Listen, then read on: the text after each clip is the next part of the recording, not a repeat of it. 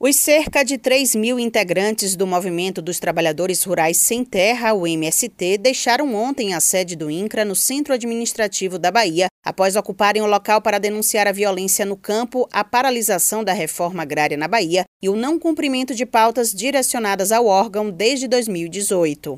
Eles alegam que representantes do Instituto se comprometeram a receber os manifestantes em 10 dias para discutir os assuntos. O grupo saiu de assentamentos em Feira de Santana no dia 11 de abril e caminhou pelos cerca de 110 quilômetros até Salvador, onde chegou na última segunda-feira. A ação, que ocorre todos os anos, faz parte do Abril Vermelho. O mês marca o massacre de Eldorado dos Carajás, ocorrido no Pará em 1996, quando 21 trabalhadores rurais foram assassinados por reivindicarem a reforma agrária. Na tarde de ontem, os integrantes participaram de uma sessão especial na Assembleia Legislativa da Bahia, em memória dos mortos em Eldorado dos Carajás, que em 2022 completa 26 anos. Lucinéia Durans, que integra a direção nacional do MST, destaca quais são os principais conflitos enfrentados pelo movimento na Bahia atualmente. Na Bahia são mais de 100 processos que estão engavetados e nós estamos com mais de 20 mil famílias acampadas na Bahia,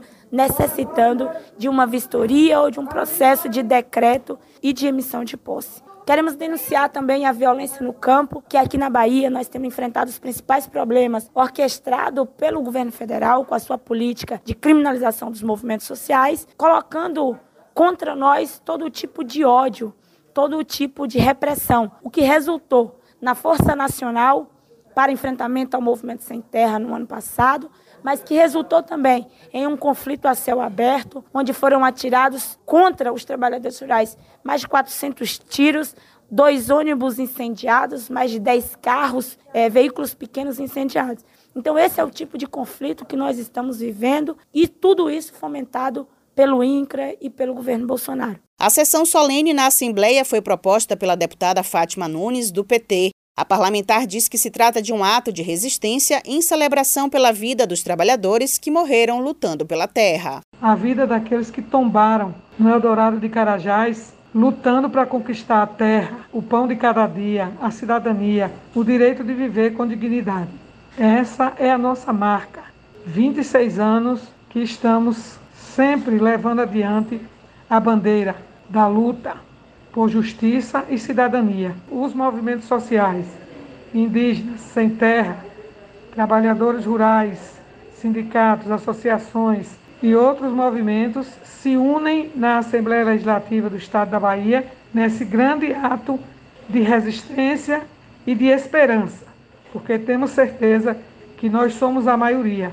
Já o presidente da Assembleia Legislativa, deputado Adolfo Menezes, compara a forma como o atual governo federal trata do assunto da reforma agrária em relação a gestões anteriores.